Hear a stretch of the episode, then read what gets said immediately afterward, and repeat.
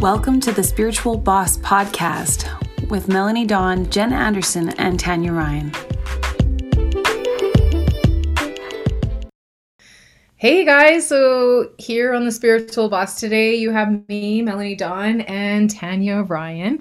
And I really gathered Tanya here today because I would value her insight and input on this one particular thing that I've been thinking about a lot, and that's the fear of being wrong. And the fear of being wrong comes into so many different aspects of my life, which started probably with uh, school, doing something wrong there, and then motherhood, of course. I think we all fear that our kids are going to grow up to be serial killers and it will be our fault.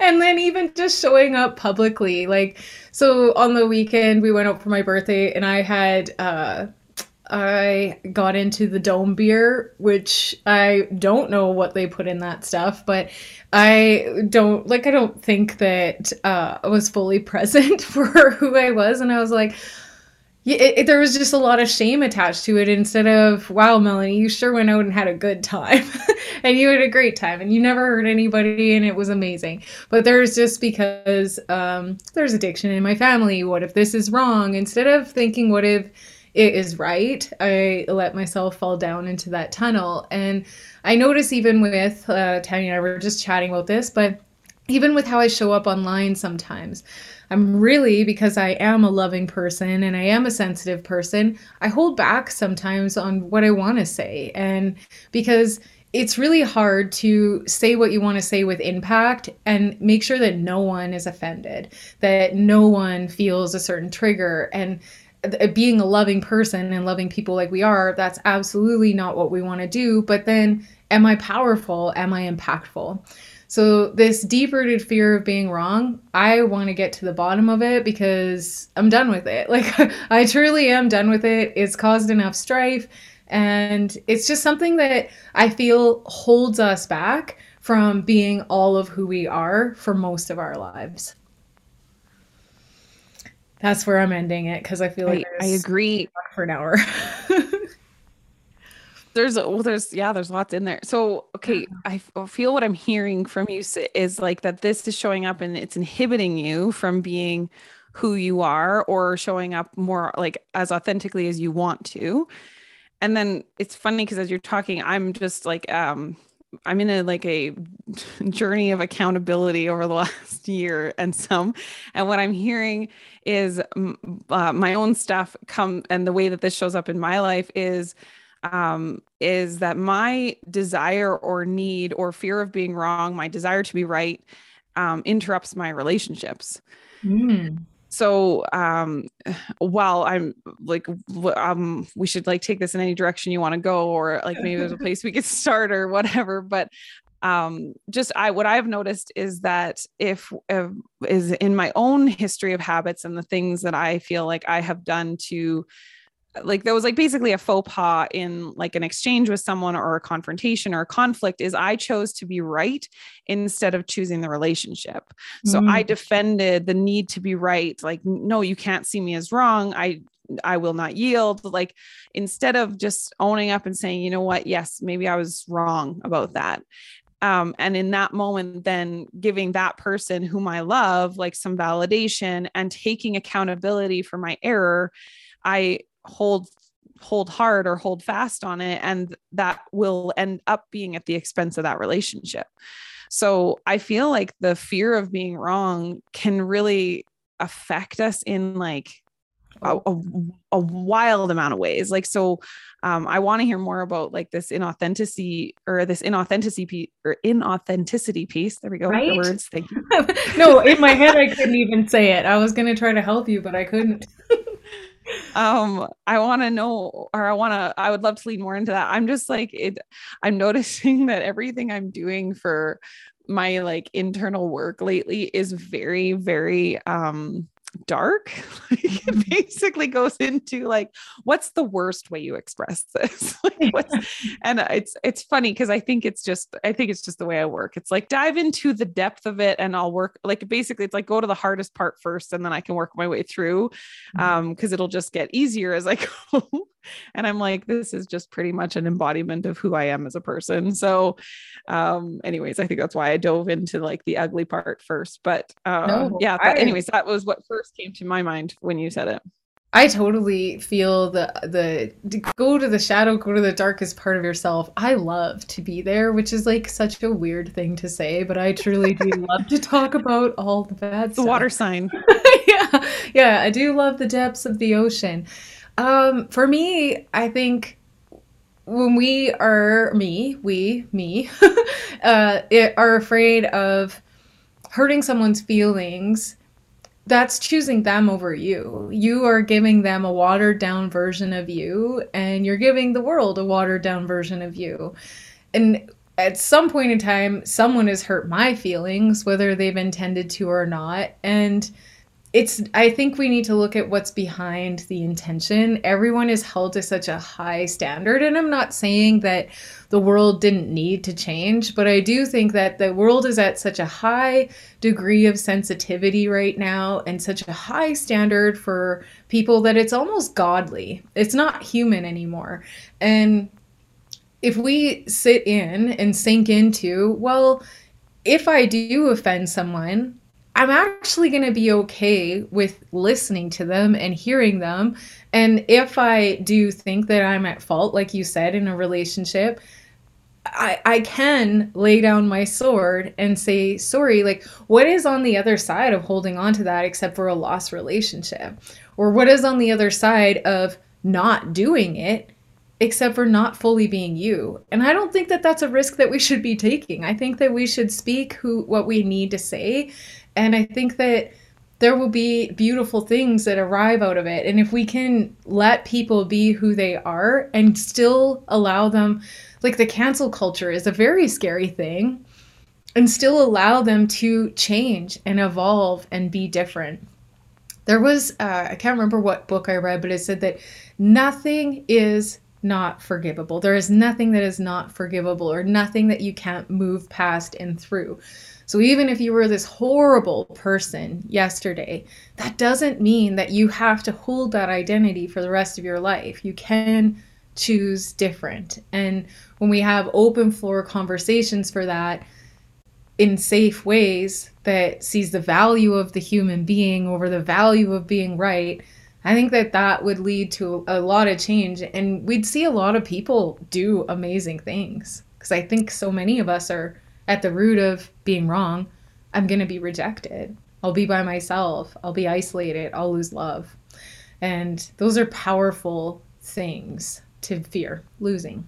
Well, and then not to get like too Brene Brown on on the subject, but it sounds like there's like everything you said to me also like comes back to some root of shame. Like that, like because mm-hmm. even if you think about like, well, why can't you be wrong? Like yeah. like like go down into it. Like what is it? And so for a lot of us it goes down to this root of like well i'm unsafe if i'm wrong or i'm unloved if i'm wrong. But ultimately it's it's like there's some sort of like little tangent that goes off into shame. myself is wrong. Yeah yeah, yeah. and, and, and because if we do see that. if there was no shame if we didn't have the shame piece, then it would be easy to be wrong about something and then be like, oops, my bad, I was wrong. But yeah. why is it so hard for us to go, oops, my bad? And and I'm sure many of us have been in situations where we have gone, oops, my bad, but then shame was served, right? Like it was like, hey, you shouldn't have done like okay so like this is a really minor instance but i it's the only one i can think of right now but um my husband asked my son not to do something obviously for his well-being and safety yeah. and then he did it he, he yeah, hurt himself he cried mm. and my husband you know like he's a parent and it's it's a natural like almost like a knee-jerk response to go see i told you you shouldn't yes. have done that yeah and i'm like but you know i didn't like criticize him in this moment because again like he and he gave him a hug and it was you know it was fine and this like this was a very small exchange but that's a kind of like a shitty example it's not a yeah. good example but it's a shitty example of how we might have made a mistake and had someone go like put your nose in it sort of thing like yeah. uh, sorry i'm not trying to call my husband make out, sure that you know you made this mistake Yeah. And again, it might have come from even good intentions like my husband's. And Yeah. again, I know that this is not an ideal scenario, but I don't have another analogy right now. I'm picturing him giving him a hug and being like, "See, I told you so." um, and I've done I've done that to my husband. So I like oh, I I'm do it to definitely my not partner all the speaking right Yeah.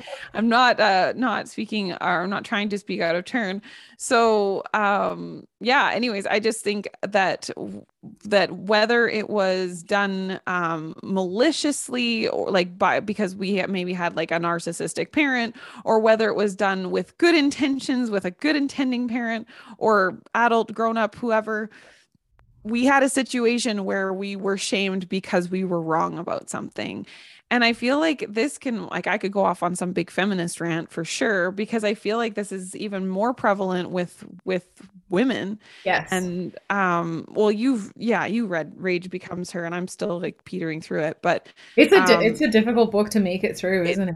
it's dense, yeah. Doesn't And, it um, make you angrier? yeah, kind of. So I have It to kind of do it in little bits and pieces. Yeah. Yeah. Still live in a household with three men. I am not angry. Yeah. right. yeah. so um but like there are multiple studies to to show that like we basically inhibit young girls from doing things because we basically say it's more important for you to be right than to try things. It's more important for you to do it perfectly than it is for you to experiment. It's more importantly that it's done properly than to be curious. And um and so i think that we have to essentially create an environment to unlearn that behavior. Mm-hmm. and um i mean i think okay this is like the other weird sort of cliche thing that i'm on right now which is like it's not new. Be the change you want to see in the world. Okay well what changes do i want to see? Yes. In the world and part of that is then yeah be basically being comfortable with being wrong Mhm. um, or owning up to my wrongness when I am wrong, because that is what I want to see in the world. I want to see more allowances and more grace for error. I want to see people owning up to their stuff and being more accountable. Well, that starts with me. So I had an argument with my husband recently, and I I did something stupid. So oh, that's embarrassing. Okay, I'll tell the story. Oh, this is like, like to more than one person. Oh my god. Okay so my husband and I talked, had a mutual conversation, and we agreed that there was just too much kind of like TV time going on in our house. I'm like, I feel not proud of the way we're living our lives. Like, we're not getting outside enough. Um, I just think that the TV is on like by default, like it's on in the background. It's just, I, it's bothering me, and I feel like we need to make a change. And he's like, okay, I agree. So we had this conversation, and we agreed we do less TV time. So like two days later, I, um, my husband let me sleep in and he came downstairs with my son and made him breakfast and everything. And so when I came downstairs, I'm going to sound so privileged because I got to sleep in. But, anyways, I came downstairs, the TV's on. And I was mad. I was like, we just talked about this. I felt like I felt super like like he didn't think what I said was important. Like we had agreed on this. I felt like, you know, like low key levels of betrayal. Like I just, I was just like, what the fuck, basically. So, like the passive aggressive bitch I am, I take the remote and just turn off the TV. Like, not a good move. yeah, Good job, This is me telling Okay. you you're wrong. So I turn off the TV and he is not an inflammatory person most of the time. And he just kind of goes, I was watching that. And I go, uh, I know. I can't even remember what I said. Something along lines of like, yeah, well, we talked about this. So we're not watching TV as much anymore. So it shouldn't be on anyways. I don't know, something really shitty.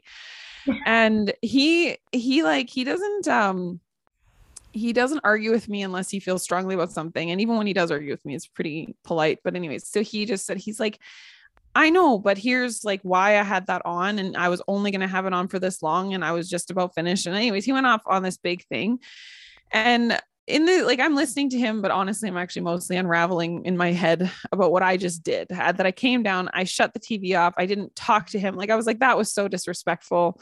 And I was in the wrong, basically. I was like, I did the I made the wrong choice here, regardless of the fact that he made the wrong choice, which he kind of did, right? We agreed not to watch TV and he's watching TV Mhm. um i didn't have a conversation with him and i i acted out of anger and i i acted out of emotion and i acted passive aggressively not my favorite thing so i basically said you're right. I shouldn't have done that. Um, that was not the best move. Um, and basically I just said like I was uh, that was wrong of me. I shouldn't like and so and that was hard, okay? Like I. I wasn't like I didn't go into that because I'm still mad that he was watching TV. Mm-hmm. Totally. So, that was like a, a nice moment for me. Like it was basically a very conscious moment of like turning it back around on myself, I was like, look, man, you want these shifts in the world, then you're going to have to start them. Mm-hmm. So, uh, yeah. So, anyways, we ultimately did like, you know, cut, like there has been less TV house, like it has been prioritized. Like, and I did eventually say, like, I just felt really unheard in that moment because you know, like we just talked about this and we're already breaking the rules. Like, do they, I, you know? Do you mind if I psychoanalyze so, you for a sec? Oh, kind of. no, but this is like, so I'm just thinking, I've done the exact same thing and I know what it is. Uh, like for me, when I used to be in this, like literally the exact same situation, I had shame for being in bed and then I came downstairs and I created shame. So I was already feeling guilt and shame about, like you said, I was come downstairs and privileged. I get to sleep in. So then I immediately offloaded my shame to my partner. That's that was it was like here's my shame you get to have it now so i just shift the focus on you which i didn't need to feel any shame for being up there it was deserved but that's like i know i've been there and that's what i've done I wouldn't say I relate to it personally, just because I don't like my husband and I have a really balanced, um, like we actually, uh, anyways, I really don't want to get it.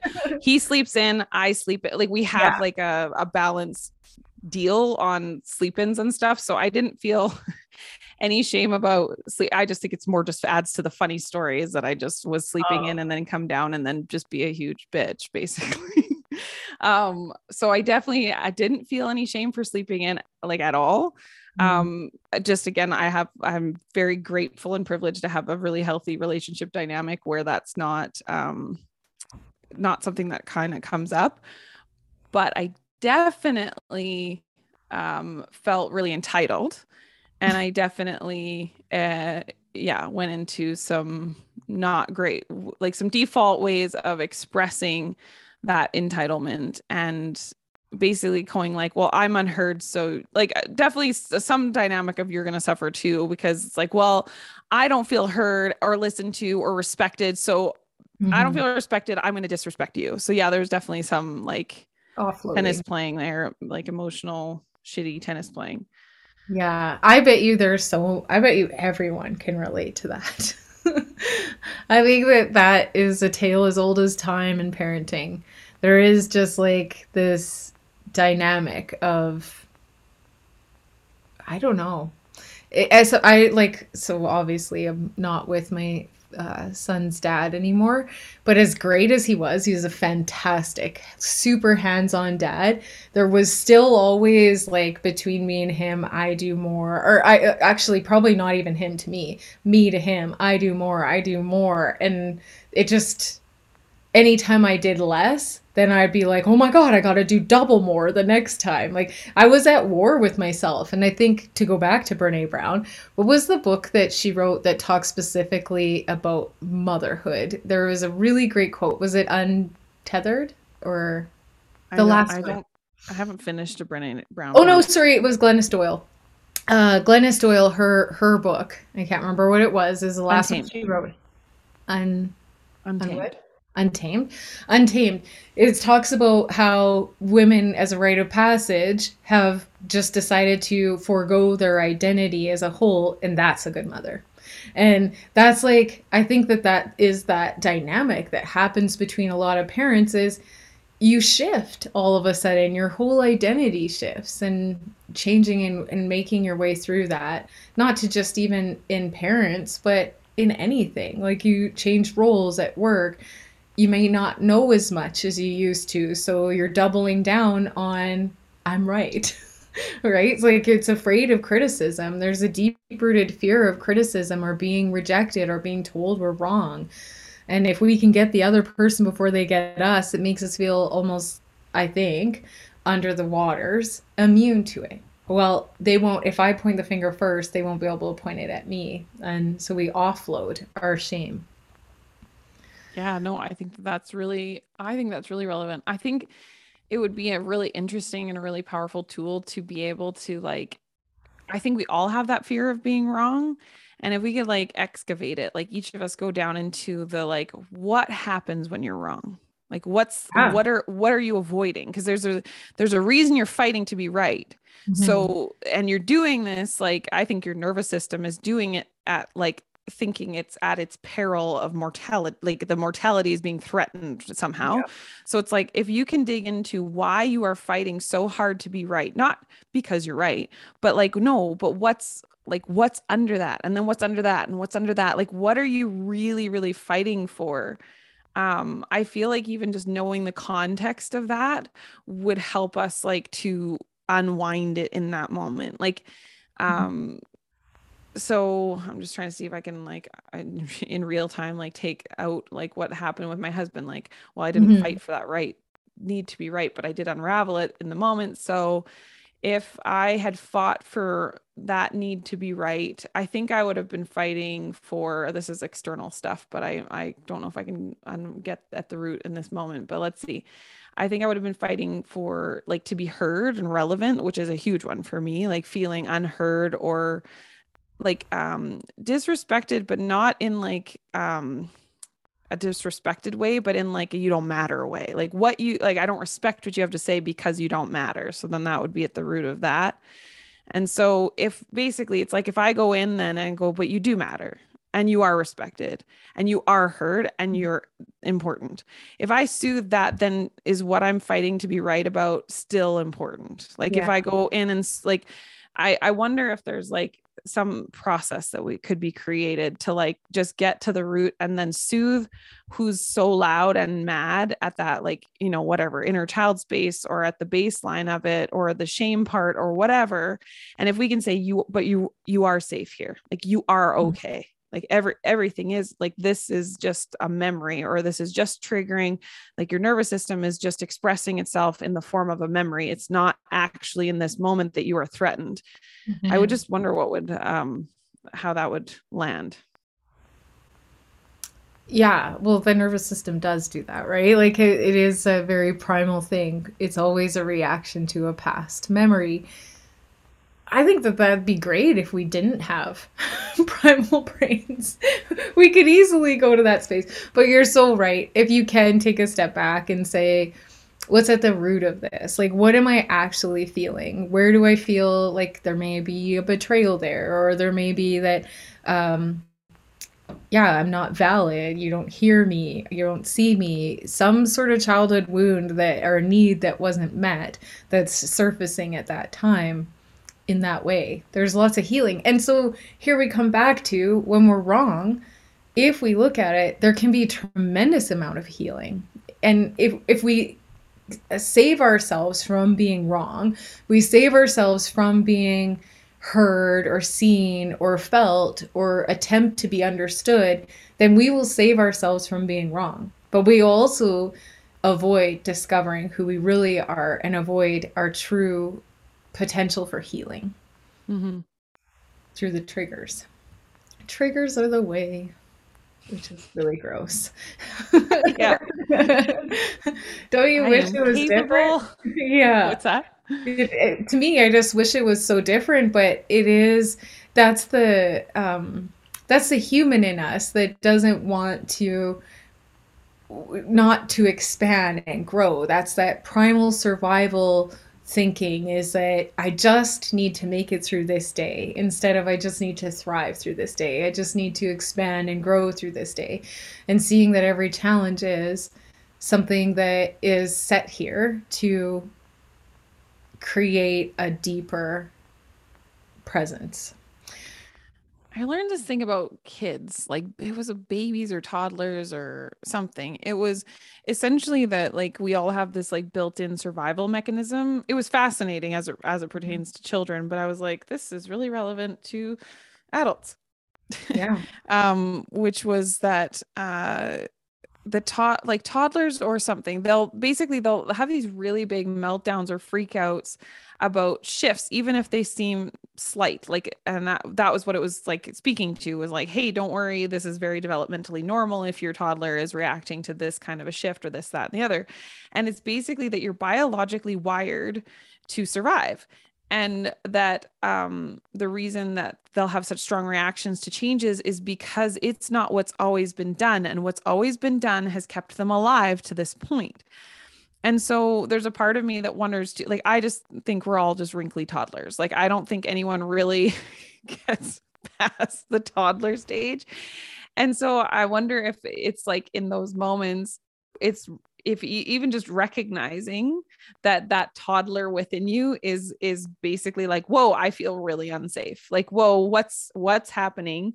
So it's like eh, obviously yes like this is whole like we are we don't want change and like why we're so resistant to change and why we tend to seek out similar patterns and relationships and all this stuff is because yeah like we're our toddler is just going like but this is what i've known and to this date this is what's kept me alive is that yeah. like inner toddler but then we have to parent the inner toddler and go like okay i recognize this has kept you alive but it doesn't mean it's actually the best thing for you and then we can like again conscientiously go like so i know it's going to be scary and you you're allowed to be scared here's your stuffy and we're going to make this change together okay?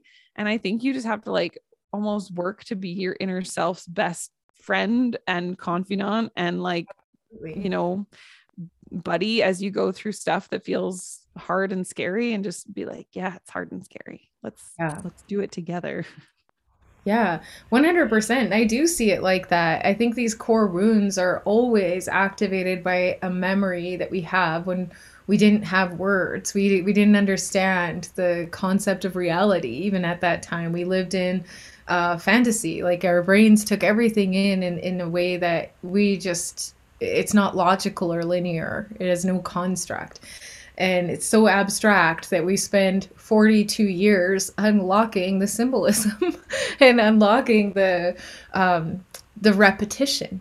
And maybe it does take 40 years until you do see hey this cycle looks a lot from, like a lot like yesterday's. And this this relationship feels a lot like last one.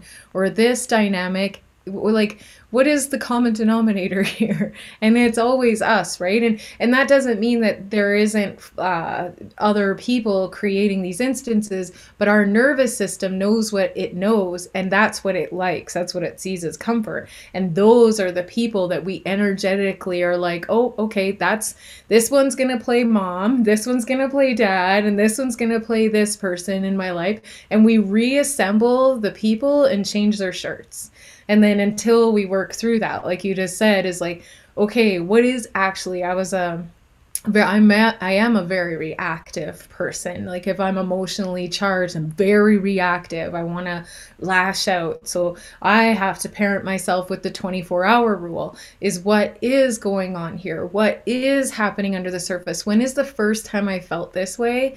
And then when I go back then, I know we talked about this on the podcast before, but every time I'm brought back to a memory, it instantly heals is like the moment I see it and I can see how the first time I experienced it and I was left in a trauma response that that's still here with me. Even though like you said the tv is not a direct threat but it directly threatened a core wound for you coming in there. Mm-hmm. yeah. And then recontextualize you're like oh it's not so stupid that i'm mad. Yeah, yeah. you're like oh actually it's like anyways but um, it, makes sense right? And like if you have a partner who can listen to you as you unwind that what a gift. Some of us have to do it on our own and you know in in private or even journaling it out. But for me if i can and me and my partner have made huge strides with this is if we can like I, like i'll lead the way but this is what it brought up in me. And then we have those discussions and there's a lot of old trauma that's healed through these discussions. And I think when we avoid the being wrong, we also miss those discussions that lead to great healing. Oh, yeah, absolutely. Mm-hmm.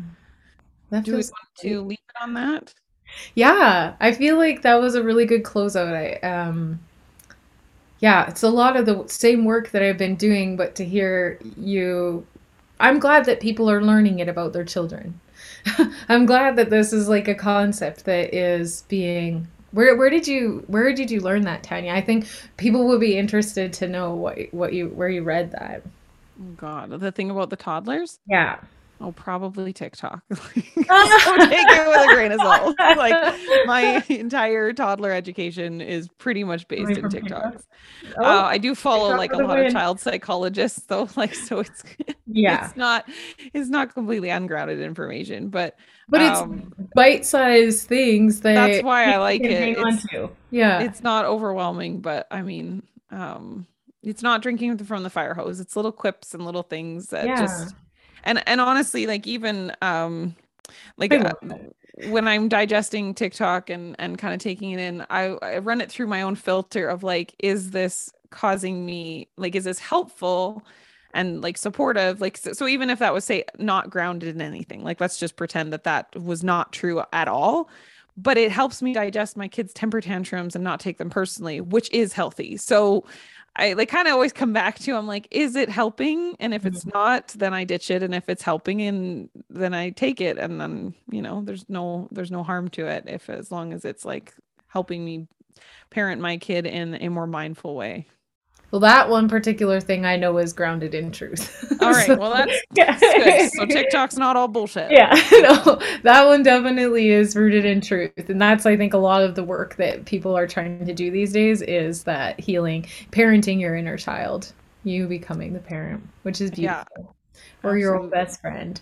But I do like the idea of thinking like, myself as a parent because then I feel responsible for it is like, mm-hmm. okay, this is my duty to show up for myself here.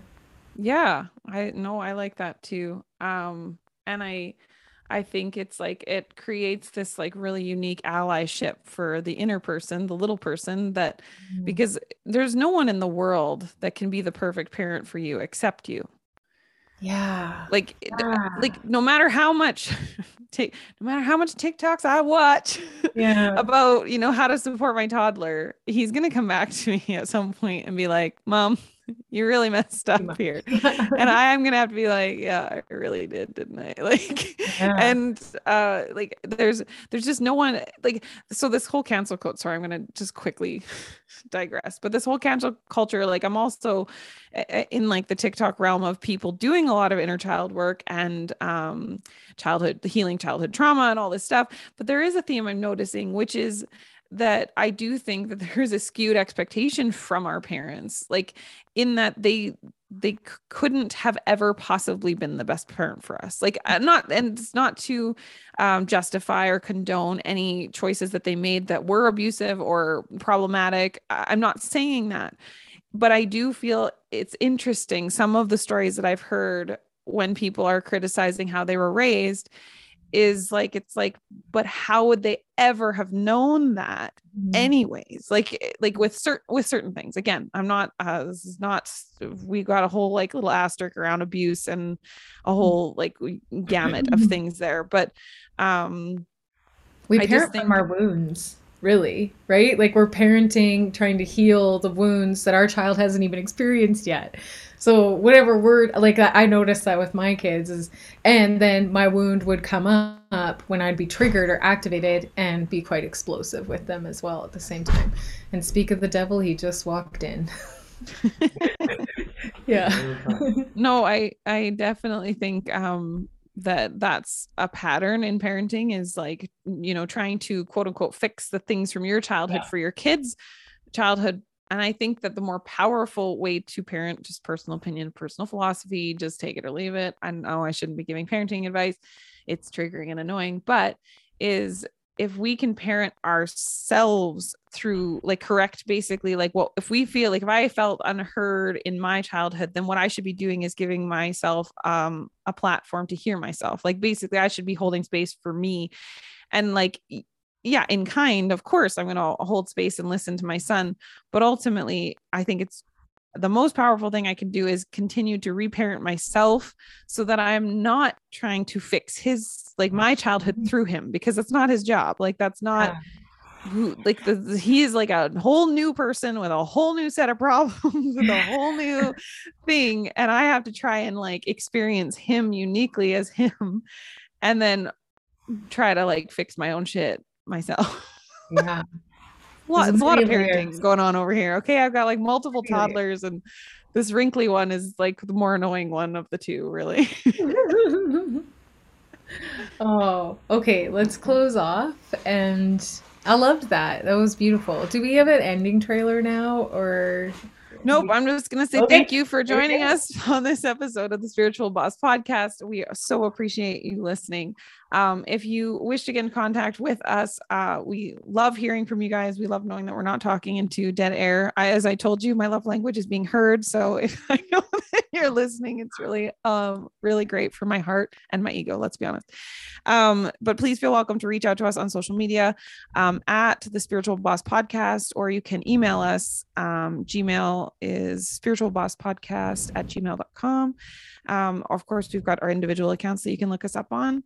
And peace in, peace out.